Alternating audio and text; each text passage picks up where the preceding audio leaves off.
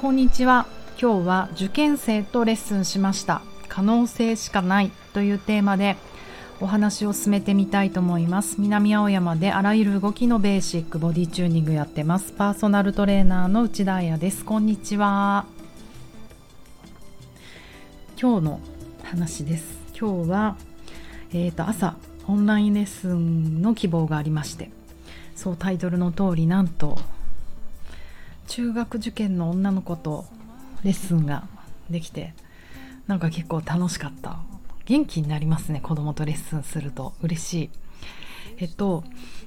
いきさつはですね、毎週私のレッスンに去年から来てくださっている、なんとこれも縁だよね、私の中高の同級生の女性がいるんですよ。 K さんにしとこうかな。 K さん、えっと彼女スーパーウーマンで、女の子がさんにんだよね、合ってる？さんにん子育てして、えー、とバリバリ大きな代理店で働き、広告代理店で働き、えー、と毎週うちのスタジオに来て く, くださってパーソナルトレーニングしてたんですけど、えっ、ー、とねもうにしゅうかんごなんだって、中学受験って。私、うん、知ってる。あたなんかにがつついたちとかふつかに試験受けた気がするよ、私も。うん、ということで、もう、えーと、その試験に向けて学校がお休みになる？お休みにする？まあ、ちょっとその辺は定かじゃないけれども、えーと、お家での生活があの今年に入ってから始まったみたいで、お嬢さんが。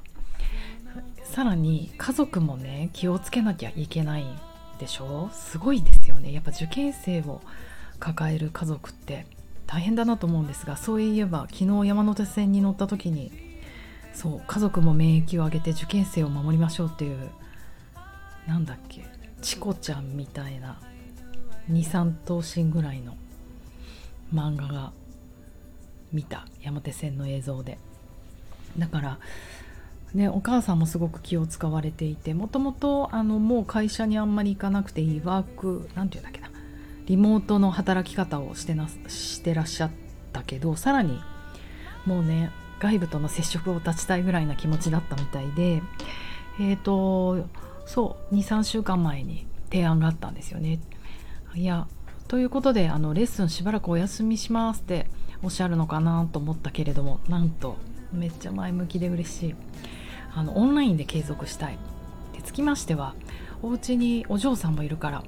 朝からね晩まで勉強していて、メイビー、えーと体がねなかなか動かせないから一緒にレッスン受けたいってあの言ってくださって、すごくいいチャンスだな、面白いなと思って、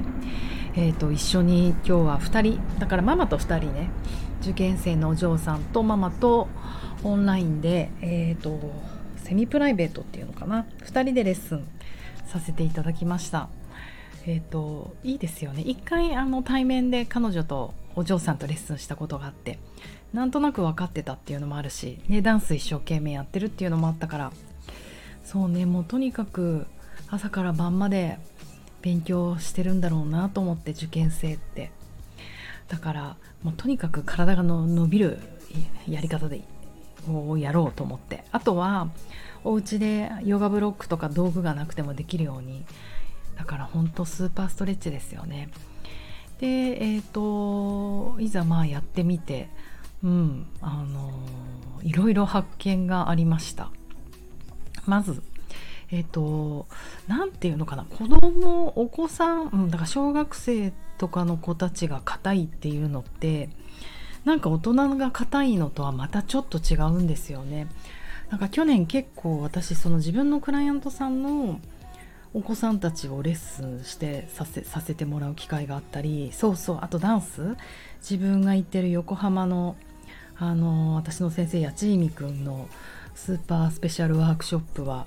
なぜか小学生と中学生が増えてきて、中学生男子と踊ったりすると本当にこう勉強になるというか、そうね、まあ普通にダンススタジオ行くと子供がいたりとかして、あのー、すごくね、子供を見る、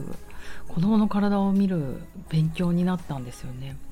あとこのラジオにもよく登場する中林美和ちんと春さん、モデルのその娘たちが今にじゅういちとかはたちとかだけど、一緒に旅して、うーんなるほどこういう感じなのか、あの同じ遺伝子を持ってると面白いね。同じ体してるんですよ。でもやっぱり年代がね、にじゅうだいとよんじゅうだいじゃ違うから、もう変態のおじさんみたい、彼女たちの体をじっと見て、あの彼女たちがワークアウトする姿見て、なるほどと思ったりしていて、で今回もまさになるほどと思ったんですけれども、やっぱりね変化率が早い子供はすぐ上達する、すぐ伸びる、なんだろうこれは。で答えはまずね、頭蓋骨が背骨の上に乗っている、頭蓋骨が背骨の上に乗っているっていうことは、あの他の言い方をすると姿勢がいい、そもそもの姿勢がいいってことなんですけど、それは中心軸が取りやすい、要は重心の移動とかもあんまり考えないで、はい腹横筋締めてとか、はい骨盤底引き上げてとか、めんどくさいこと考えないでふわってできちゃうんですよ。それはやっぱり姿勢がいいってこと、もうただそれだけなんですよね。若い人は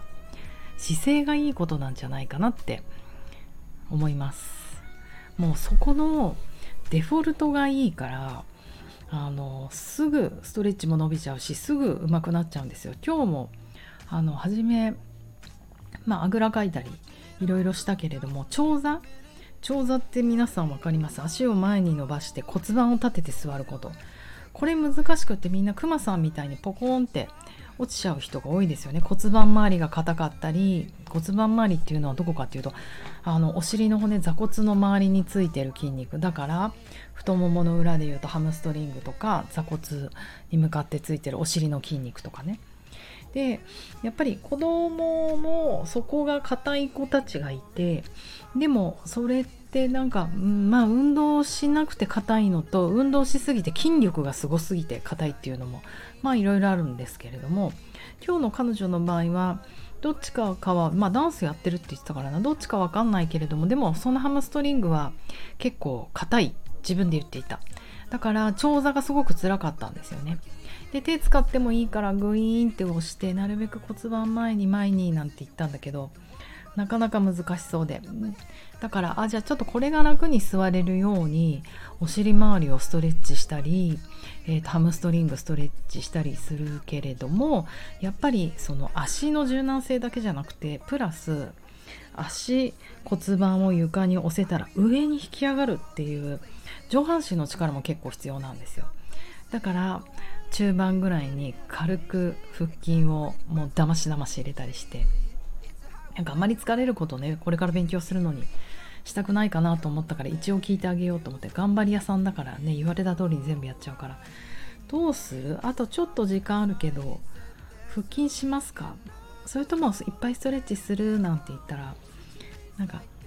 ちょっとだけする、ちょっとだけ腹筋する、ちょっとだけって言ってたので、まあまあだましだまし腹筋をして、上体引き上がる力をついて、で最後ゴールって言った時に、なんか本当になんでいつもビフォーアフターを撮るの忘れちゃうんだろうと思うけれども、あのオンラインだったからこそなおさら、もうね漫画みたいに面白いんですが、やっぱりオンラインレッスンって二面じゃないですか。私は画面、正面の画面しか彼女を見れないから、今日ふたりで横で並んでやってたから、ちょっとおひおひなさまっぽいんですよ。おひね、うん、おだいり様とおひな様みたいなね、うんうん、ででも初め骨盤後傾して座ってたから、あのまず座高が低くなってるってイメージできません？プラス背中がくるんって丸くなって、クマさんみたいになると後ろにひっくり返るんじゃなくて、顔って前にグイーンってくるんですよね。初めそうだったけど、最後じゃあ終わった時のパッてお母さんもね、ふたりの姿見たら、まず骨盤が立つ、背骨が上下に伸びるから、